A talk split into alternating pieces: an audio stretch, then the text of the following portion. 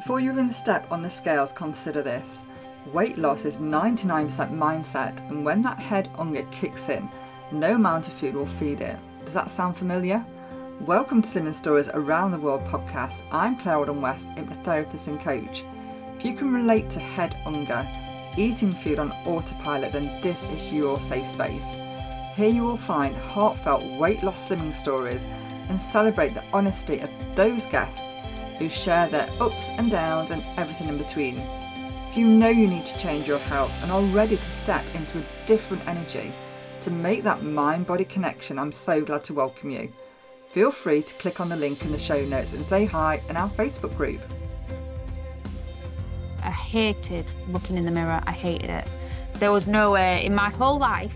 I'm 43 now and I've had relationships. Nobody has seen me naked.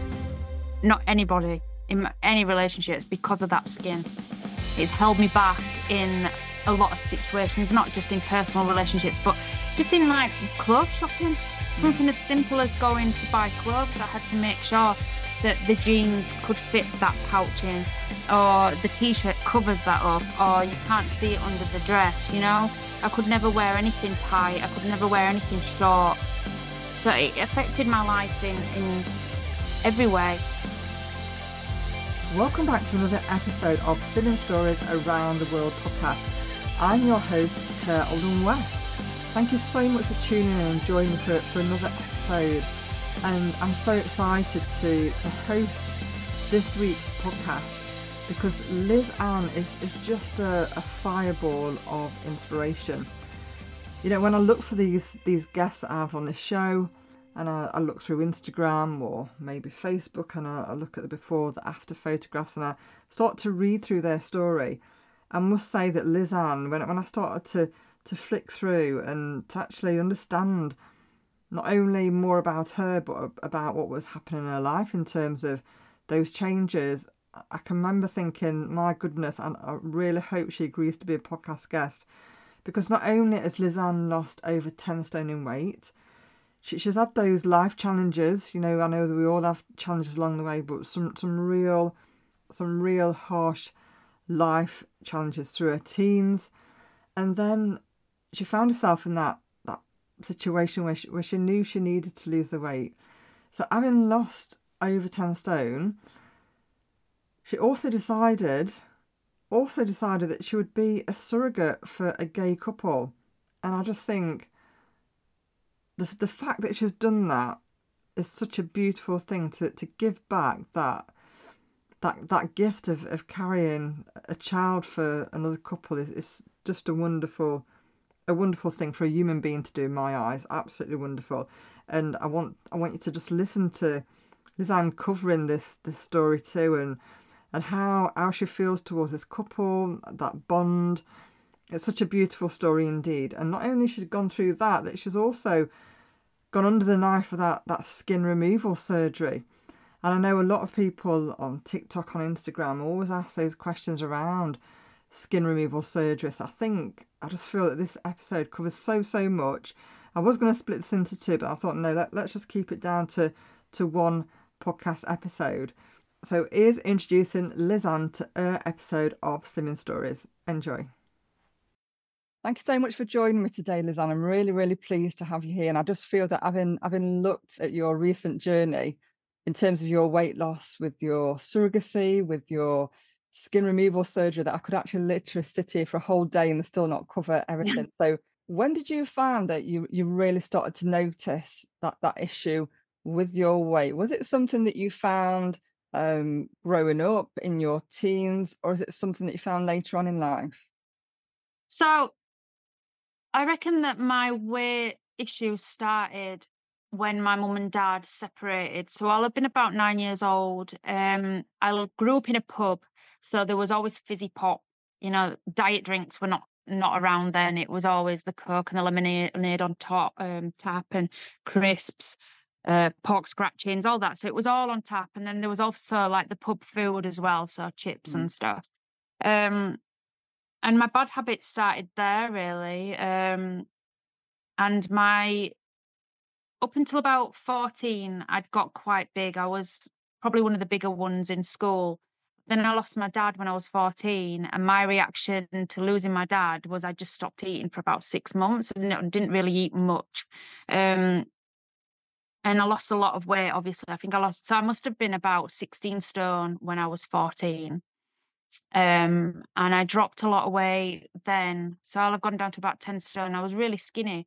So when I was about 16, I'd kind of developed like anorexia, but not in the sense that it's because I wanted to lose weight. It was just a trauma response. Um, luckily, I say luckily, I got pregnant just before I turned 17 and had my daughter now, who's nearly 26. Um, and she brought me out of that not eating cycle. Um, she actually did the, the pregnancy actually did the opposite, and that's where I piled loads of weight on, probably 10 stone in that pregnancy. Um, and I stayed big then, right up until I'd had my 17 year old son. Um, and when he was about six months old, I'd gone through a bad breakup. Um, and I was out one day with the kids because, like, so I'd got a three year old, um, six month old, and then I'd got the older two, who will have been about seven and eight then.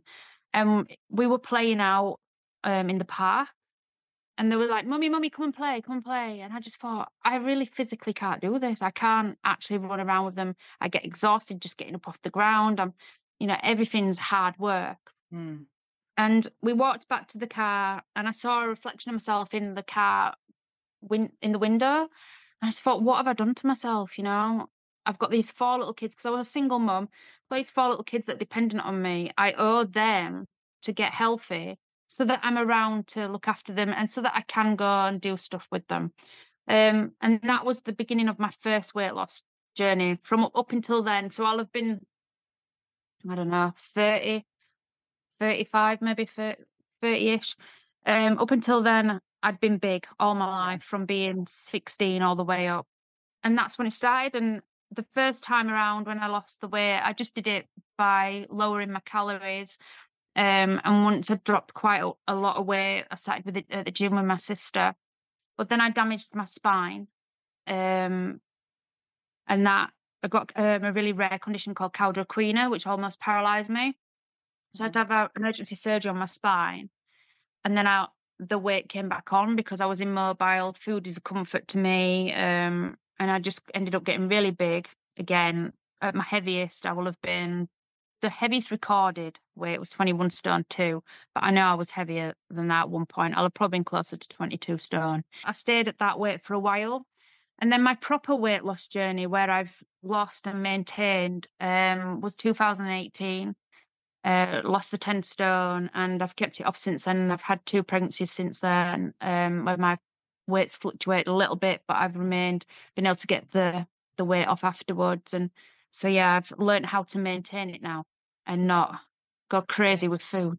So there's so much there that I want to unpick with you. So I'm so sorry to hear that that that difficulty with, with losing your father and and, and that yeah. response. I'm so sorry to hear that was that was part of of your life at eh, such a young age.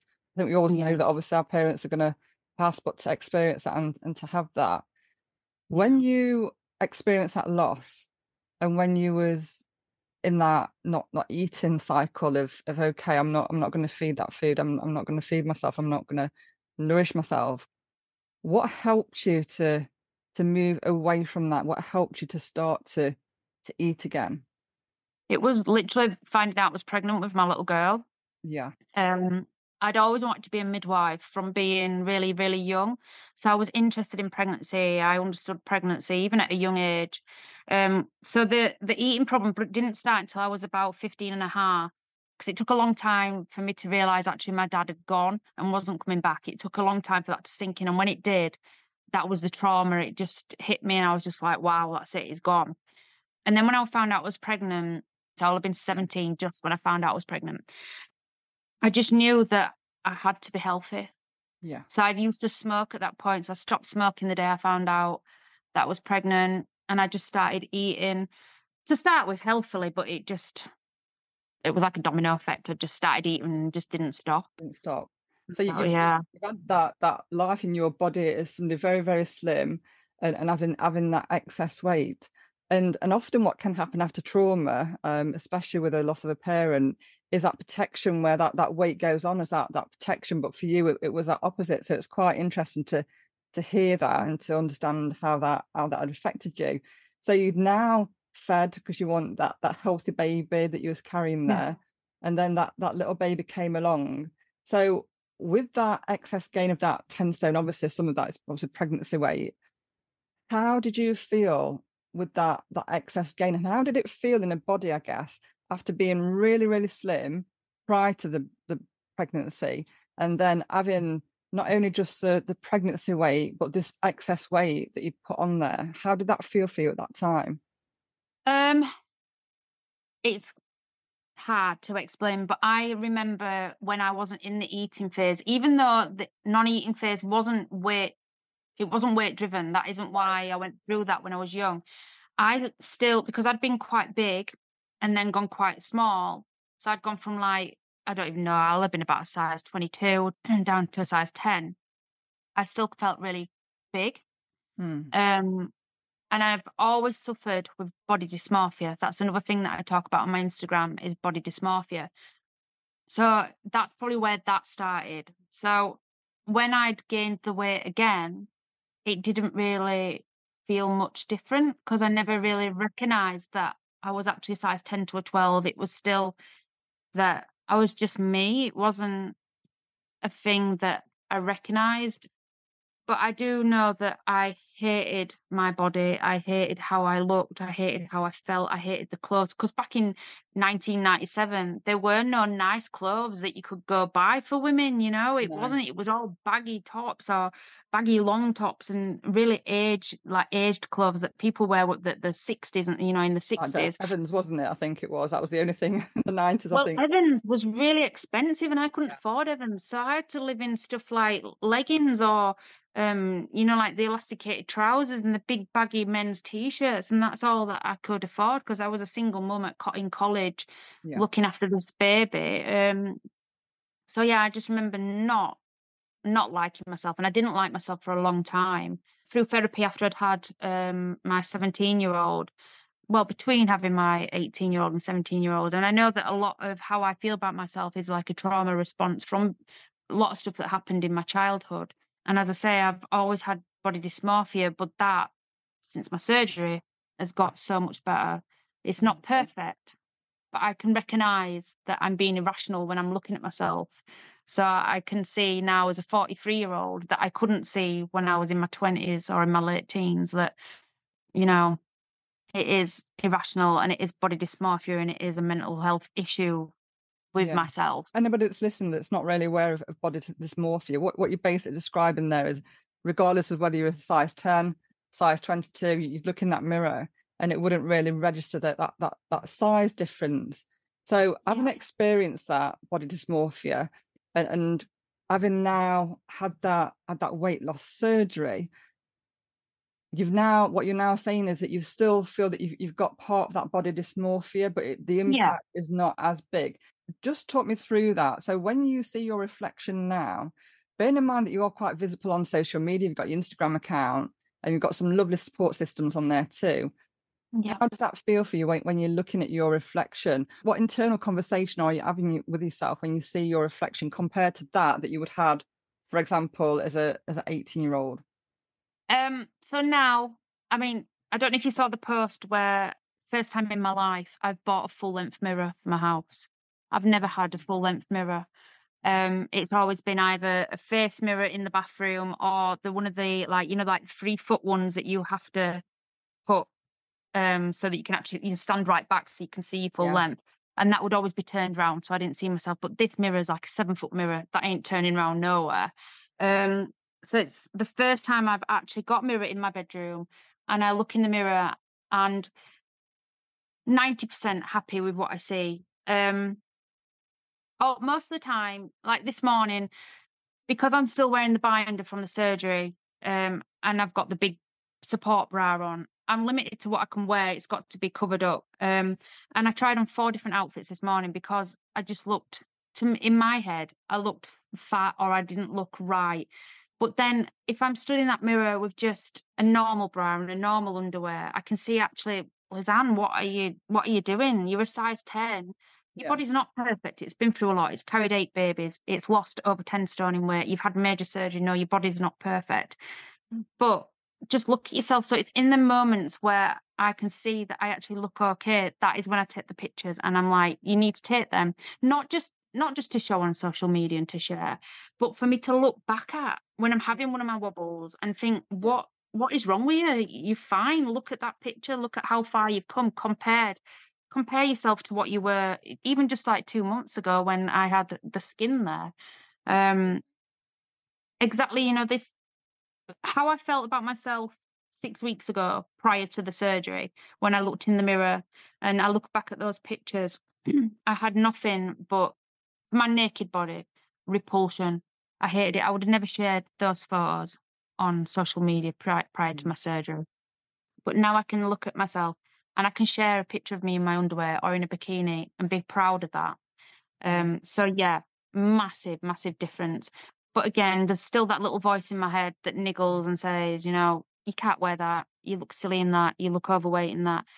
But then again, as I say, I go back and I can see, I look at those photos and I think, you know, it's just that voice in your head. You need to push that voice out and Yeah. and remember that that is not actually what you look like. You look like this, you know. And- you look lovely. I mean, Thank you oh, very much. lovely as I'm seeing you now. You look lovely on Instagram.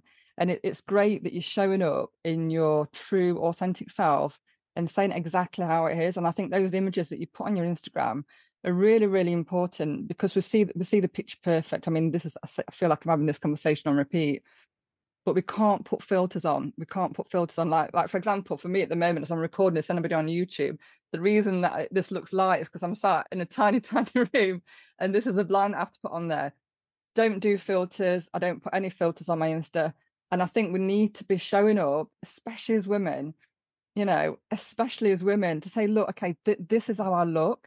This is this is me. This this is it. Without putting the filters on, so other people, other women can can look at those images and think, actually, I can see myself in that person. I can see myself, you know. And when you can be real, without that feeling of oh my god what are people going to say because at the end of the day you could be like the most amazingly um, inspirational person but with all this wonderful um, vocabulary with all these wonderful posts you know you could have a, a gajillion followers that will not stop the haters. It will it will not stop somebody having an opinion because everyone can have an opinion. But the fact that you're able to validate yourself by by showing up just just by being authentic and, and putting that out, there and also recognizing that you know what? I'm going to have those really crap days. So what i'm going to do is i'm going to keep these photographs. I'm going to put them to one side and i'm going to remind myself on on those days.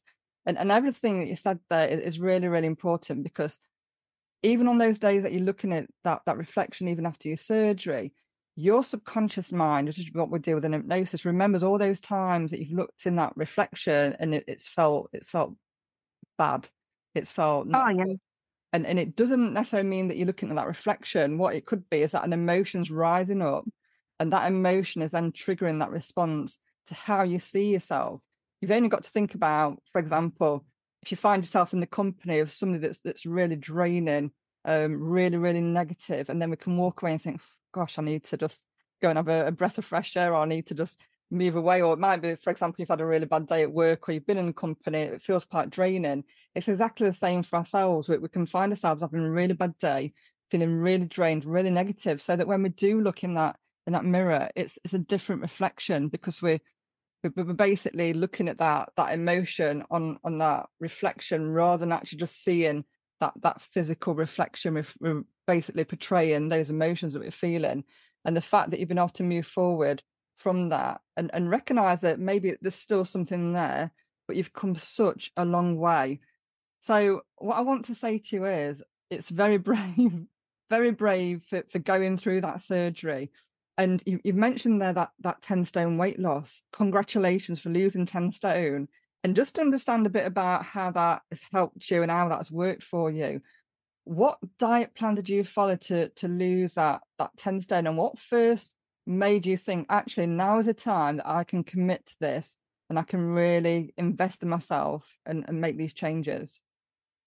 I know that that day when I was with my kids, that was when my brain kind of clicked and I knew because I'd tried a million diets. I'd tried Weight Watchers, Slimming World, I'd tried the fad diets, I tried the slim fast and everything, and nothing ever worked. And I knew, and I think a lot of it might sound patronizing, but I think a lot of it is maturity. As we grow older, it's easier to get our heads around stuff and understand stuff and re- realize what we're doing to our bodies. Especially now as well, it'll help the younger generations because as when I was younger, there was no social media, there was no real, there was only the groups that you go talking. Now, at least with the social media and stuff, the, the kids and the young adults are more aware and they can see the impact of weight and stuff. You know, they're more educated about stuff. Um, so how I lost my weight originally was I just changed how I was eating. No plans or anything. I just changed how I was eating. So I cut out all processed food. Well, I'd say 90% of processed foods. I was still eating like um, packaged ham and stuff.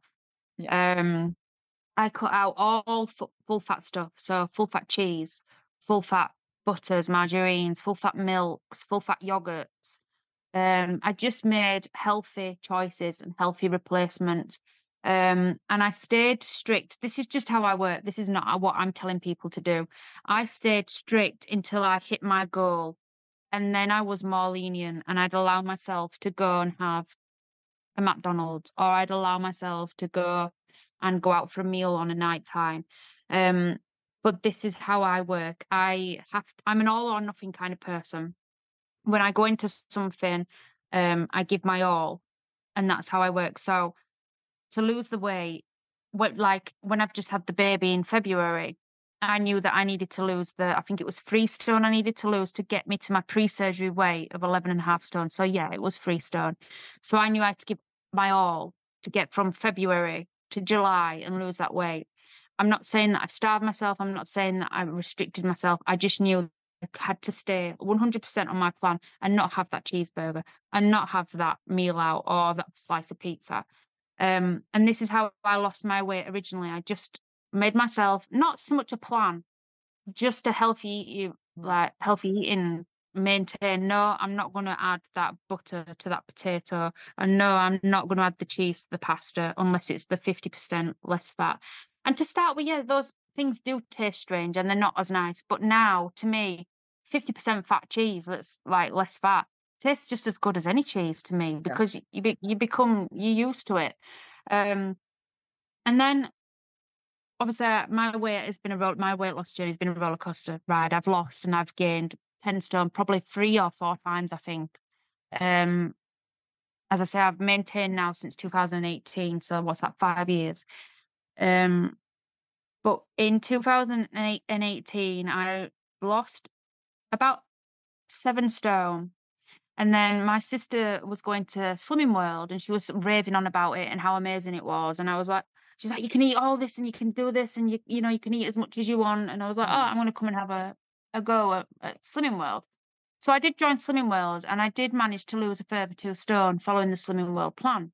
But towards the end of that, I realized that I was gaining weight, even though I was following the plan 100%.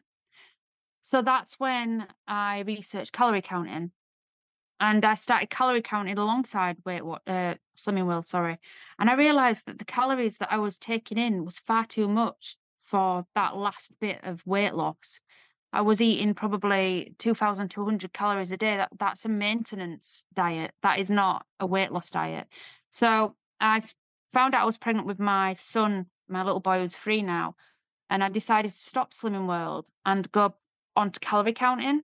Okay. Um, and while I was pregnant, I actually m- managed to lose the last stone through calorie counting, eating a really healthy, balanced diet, um, eating probably better than what I was on Slimming World.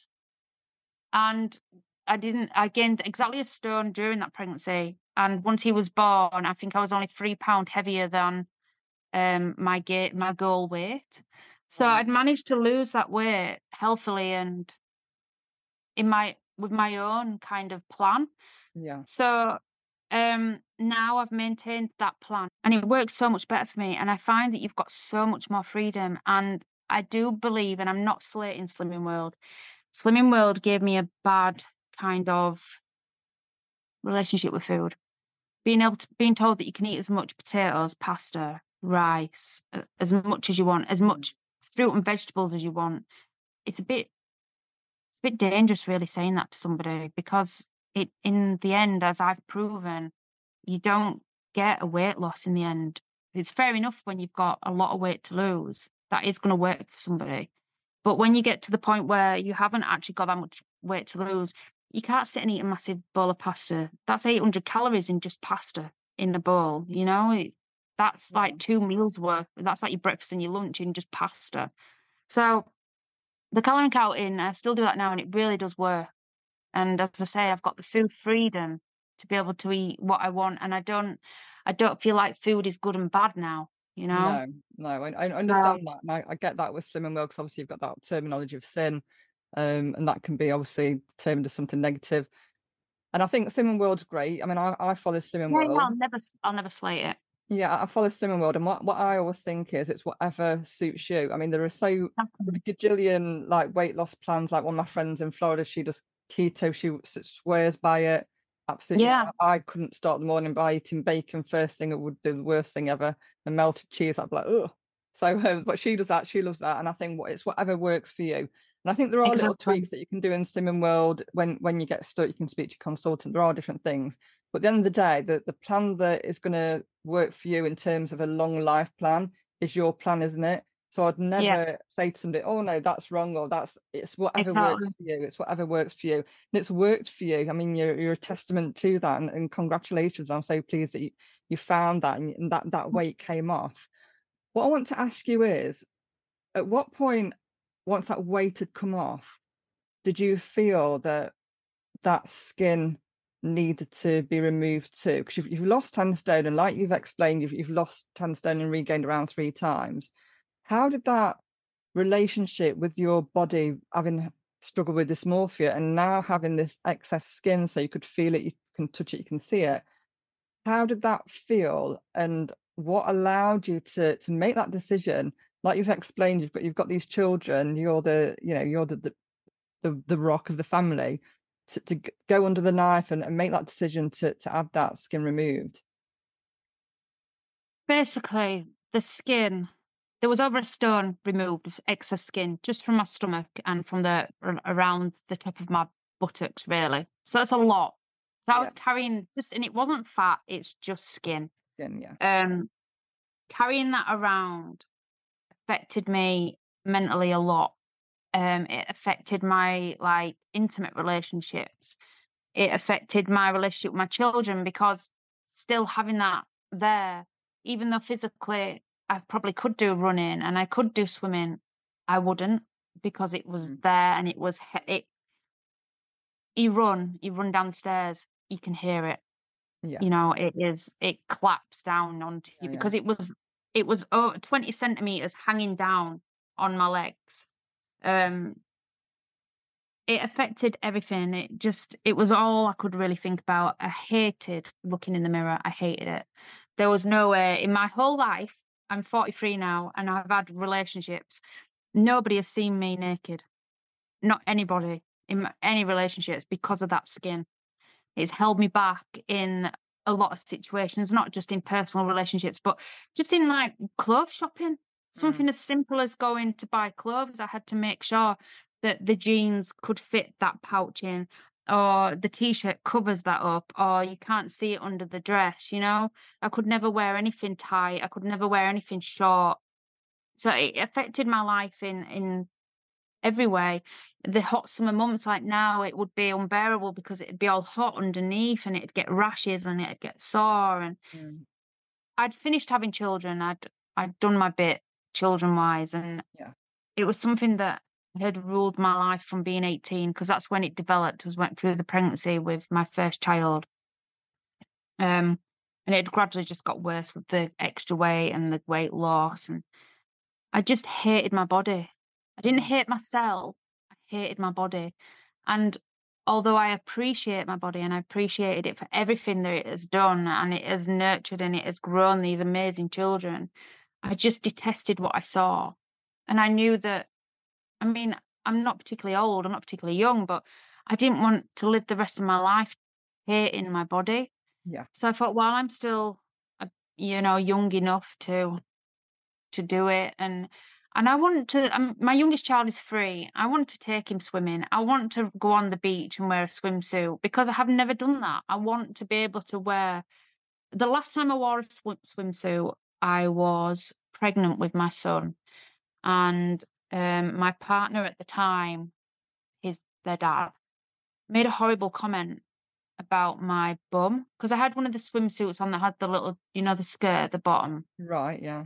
He made a horrible contact uh, comment about my bum, and he also made the same comment while I was in labour with my son. And from that day, I've n- never wore a swimsuit since because if my partner thought that about me, what Mm. the heck was other people thinking? So I've never actually taken my little three-year-old swimming. I've never done that because it's just something that I wouldn't want to do. But now I've got to wait another couple of weeks until I'm 12 weeks post op, but then I can take him swimming. And I'm going to do that. And it has held me back from doing so many things like just normal everyday stuff, Mm. um, physically and mentally, you know? For somebody to make that comment in labour, I mean, I'm that, that just blows Oh, my the midwife went crazy. Yeah, that, that blows my mind. It's just, you know, I've, I've created this this human being, and that's what you're talking about.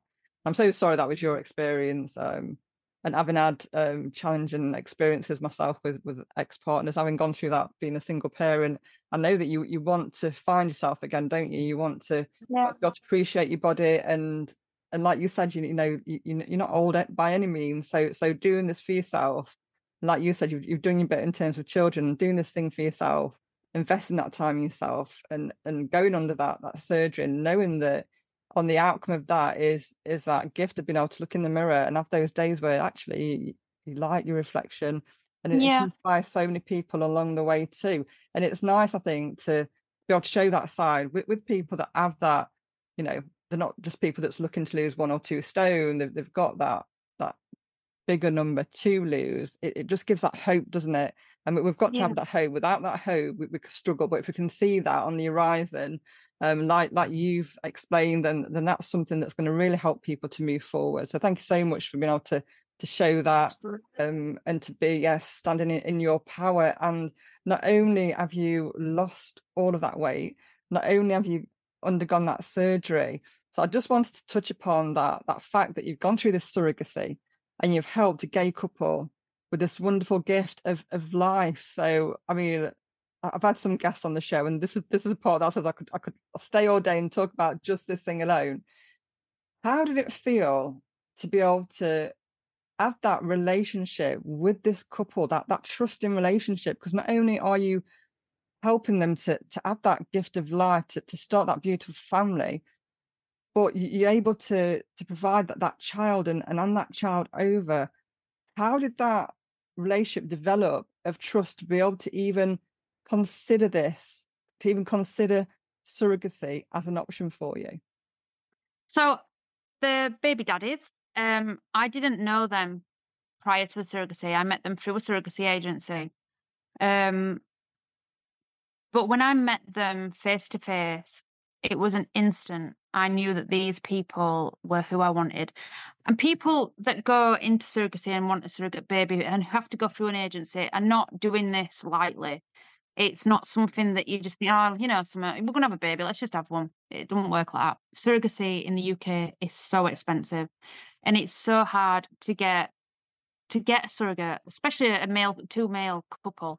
Um, there's just no for the amount of couples there are, both like you know, gay, straight, and then there are single people as well. The amount of people that are out there that need a surrogate, there's just there's no like there's probably like a hundred couples to one surrogate. Maybe that's probably even too too little a number. So I met these guys and it was just like I instantly fell in love with them. I could see how they reacted together and how they spoke about each other and how they spoke about their families and how they spoke about how they wanted a child and you know the struggles they've been through to get have a baby and I just listened to them and I felt I felt a connection with them instantly. And they say the same thing with me. So over this journey that we've had, we've actually become really, really, really good friends. Like we speak probably nearly every day, like on the phone. They live in Essex and I'm in West Yorkshire, so seeing each other's not easy.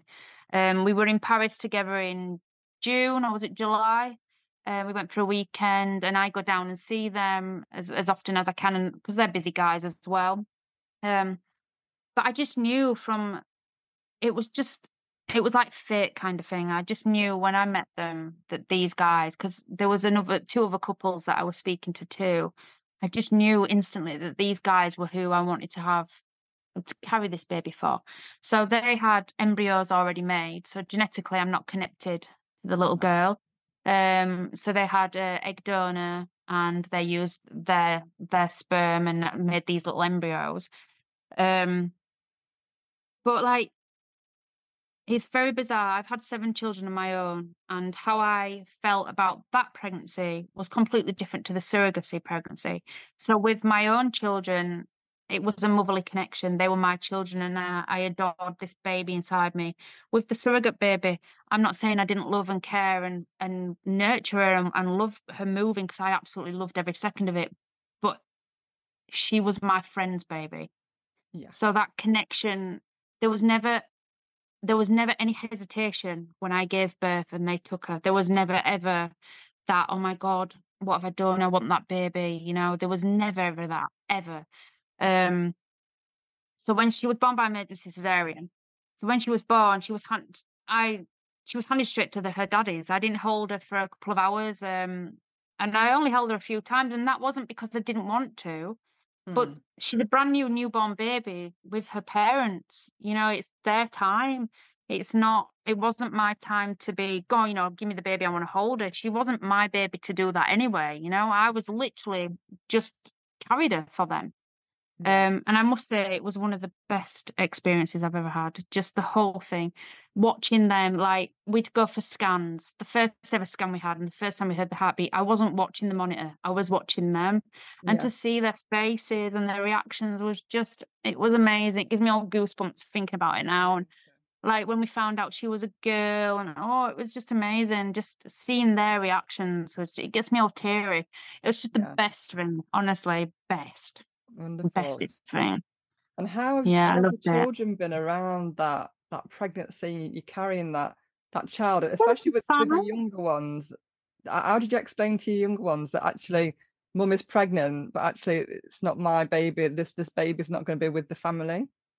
They so they met Ben and Ross, and I told them that the baby in my belly wasn't our baby. I was just because two men they can't have babies. Men can't have babies in their belly. They can't grow babies, but ladies can.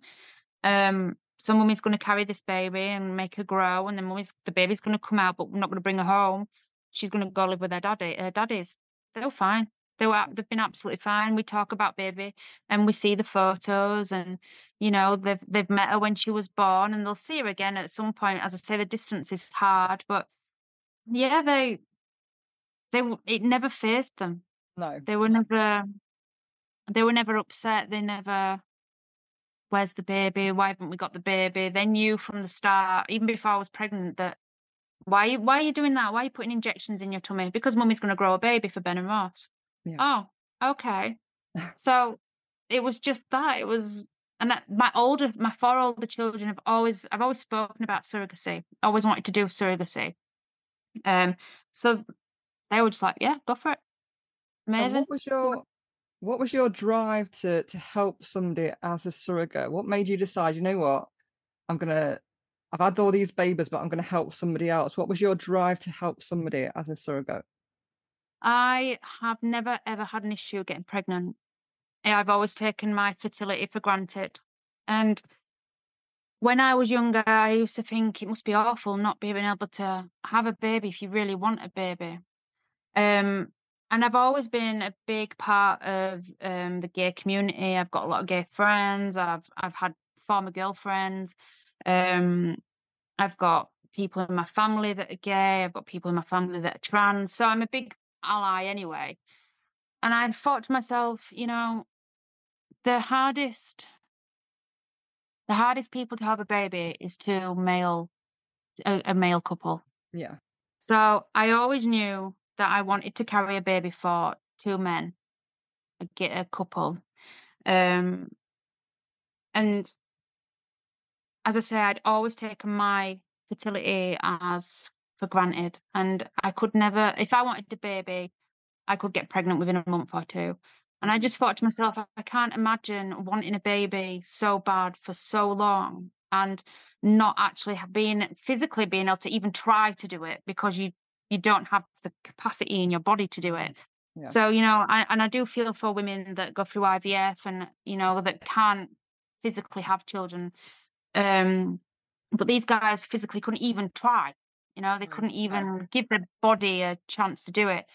And you know, as I say, surrogacy is not something that you just think, come on, let's go and have a baby. You have to, it's so time consuming and it costs a lot of money and it's a lot of thought and a lot of process because these guys are actually Australian. They were living in Australia and they've moved to England for the sole purpose to have a family because it was just so hard for in Australia to the surrogacy laws and everything are a lot different. Oh, so they actually physically moved over here wow. to be able to have a family. So I just knew that always that I wanted to do it for a male couple. Yeah. Um, Beautiful. And as I say, I met them, and straight away, within ten minutes, I knew that these were the guys that I wanted to, to whose baby I wanted to carry. Such a and they are the best parents. They really are the best oh, parents. Oh, yeah, she is the happiest, happiest little baby, um, and they've just naturally, naturally become these great parents. And the funny thing is, I know it sounds really silly. They've got a dog, right? They've got this dog, and I watched them with this dog the first time I went. And that dog is their entire world. And she is spoiled. And the way that they speak to her, the way that they interact with her. And I thought, if they're like this with a dog, how are they going to be with a baby? Yeah. And now I see them with this baby, and they're just, they're amazing parents. Amazing. And it was the best decision I've ever, ever made. They're just great. It's they're just great. wonderful. I'm, um, I'm, yeah, just what a, a beautiful thing to offer somebody that, that chance to your parents, and especially like you said, as a, as a gay couple, as a gay male male couple, it's such a a difficult um, situation to then be off to move forward and and have that that chance of a family. So so that gift is it's beyond precious, isn't it? It's it's yeah, yeah. can't replicate. I wanted to do a second surrogacy for them. I wanted to carry a sibling for them, but complications during the baby's birth. Basically, my womb had ruptured, and had gone see through, they could see through and see the baby in my womb. Um, and I've been told under no circumstances do not get pregnant again because it could be like fatal for both of us. Yeah. So we'd already planned um, within six months after her birth, we'd start looking into doing the IVF again and um, and try for a second baby. So that was devastating when I found out that I couldn't carry a second one. Mm. Um, so now they're actually looking for a surrogate, um, which is fine. It's not an easy task trying to find no. a surrogate. Um, so they're on a hunt for it, which is I've been putting little bits on my social mm, media to try and. Absolutely. I mean, it's it's wonderful everything that you've, you've you've created this picture of this this beautiful couple. And if anybody's listened to this podcast episode, what I'm going to do is I'm going to put some details in in the show notes. I'll put um, your details in the show notes so that you'll be able to link to your Instagram and, and simply um, just drop Lisanne a, a, message, a DM. If any, any any reason you've got an inkling that maybe you'd, like to even consider surrogacy, maybe you, have you've been a surrogate, uh, maybe you know somebody that's been a surrogate, maybe this is something that you, are interested in, in, in looking at, at, doing. Maybe you've had your babies and, and you, just like Lisanne, you, you're looking at gifting this to somebody else, to a couple that, that would really, really appreciate that. And I know it's not for everyone. I, I, I get that. I appreciate that. But there might be somebody that's listening. I know that this podcast uh, goes out to, I think, what's over 50 different countries. So anybody that's listening, get in touch and I will um, either get in touch with me, get in touch with Zan, and I'll by, by, all means connect you both and see see if, if anything can happen from this. You, you just That'd never know. Amazing. You, you, just never know. You, you just never know. And I'm so yeah. pleased that you've you've come on today. You, you've shared your story, and and like I said, I, I could talk forever and a day to you and just ask so gajillion questions.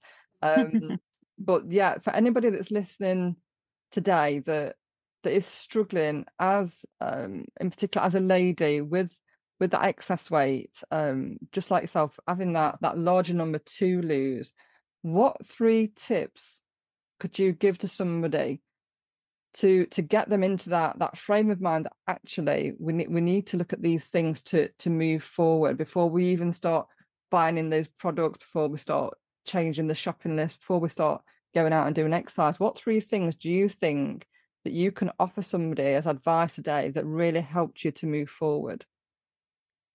So, the advice I'd probably give is if you're thinking, oh, I really need to lose weight, you know, something I really need to do, ask yourself what's stopping you.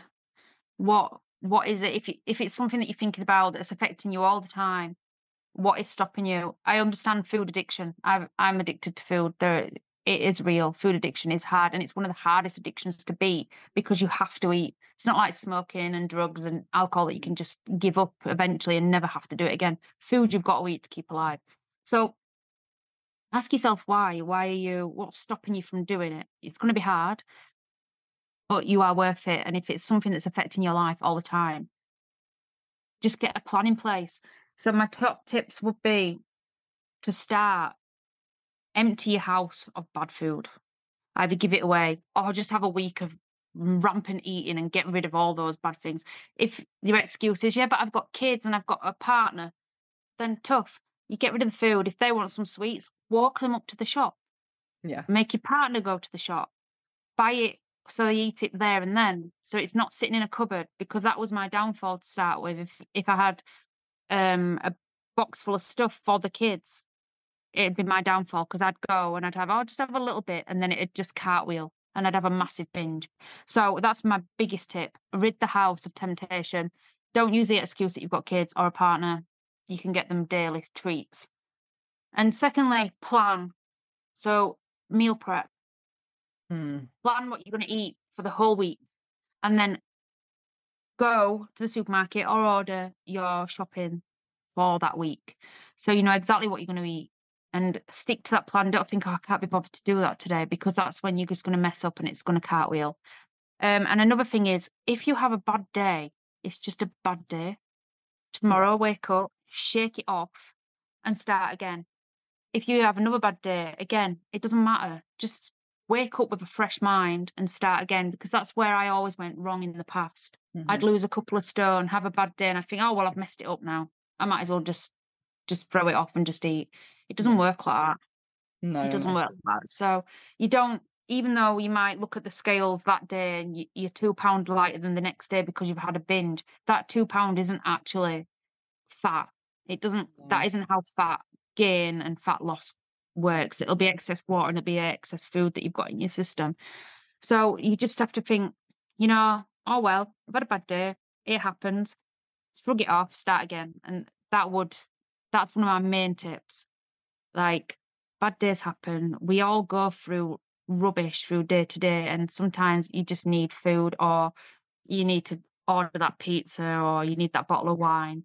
You know, it happens. It's not the end of the world. It's not the end of your journey. Just start again. I mean, I lost seven pounds last week on my first week back after my weight loss. And then I put four pound back on because I had a, a two day binge, a big bender of food. And then so then Monday morning came and I just thought, right, start again. It's not the end of the world, yeah. you know?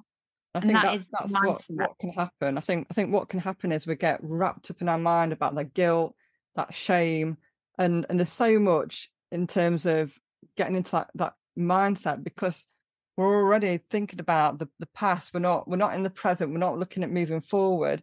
We, we, what we want to do is, is wear that cloak of shame, that cloak of guilt, and all we need to do is, is take that that cloak off and, and just actually say, you know, that happened, but now it's a new day. And I think that process can be hard for a lot of people for lots of yeah. uh, many reasons, whether they've been through trauma or whether it's something that's happening um, not just with their weight, but something's happening in their personal life. So they feel that they, they need to be punished for something and they feel that they, they're, they're in that mindset that's quite dark.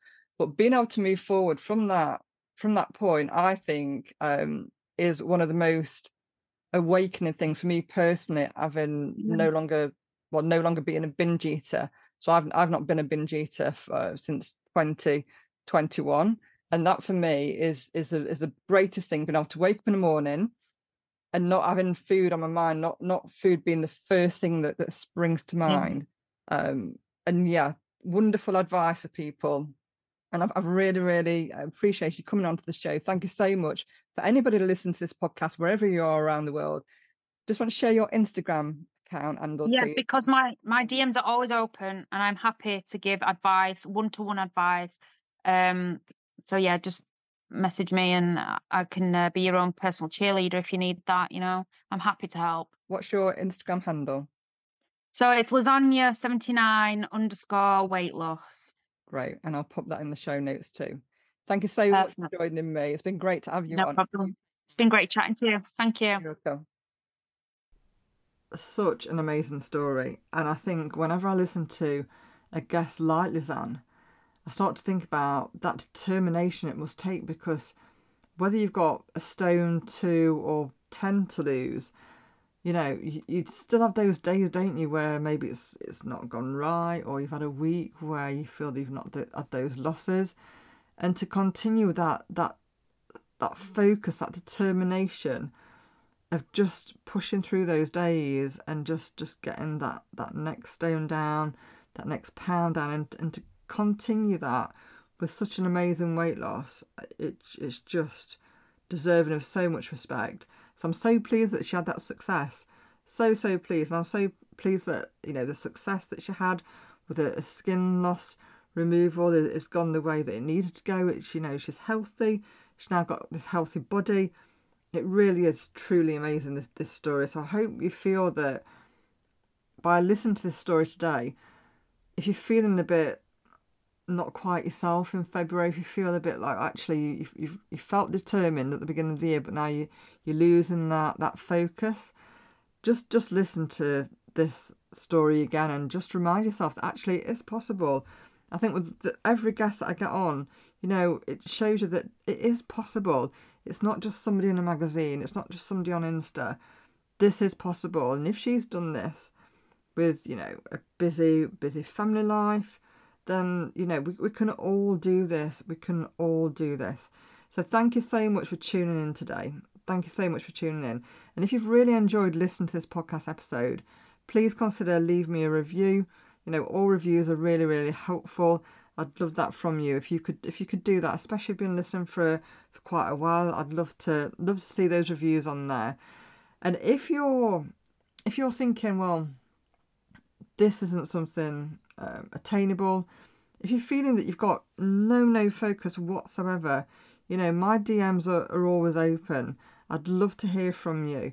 Don't feel that you have to sit with those thoughts on your own. Don't feel that you have to sit and fester with that that thought that you know this isn't for you. This this is something that other people do, but you're it's not it's not something on your agenda because maybe you've tried it before, maybe you felt disappointed and maybe you just need that that new focus. Maybe you need that that purpose to to move those scales in that right direction because we, this is all doable for each and every one of us for each and every one. And i hope that by doing the podcast by doing all the the stories that you'll hear you'll you'll recognize that the only difference with with a lot of these guests is that focus.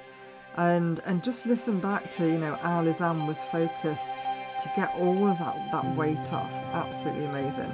Wishing you a great week ahead. Until next time, take care.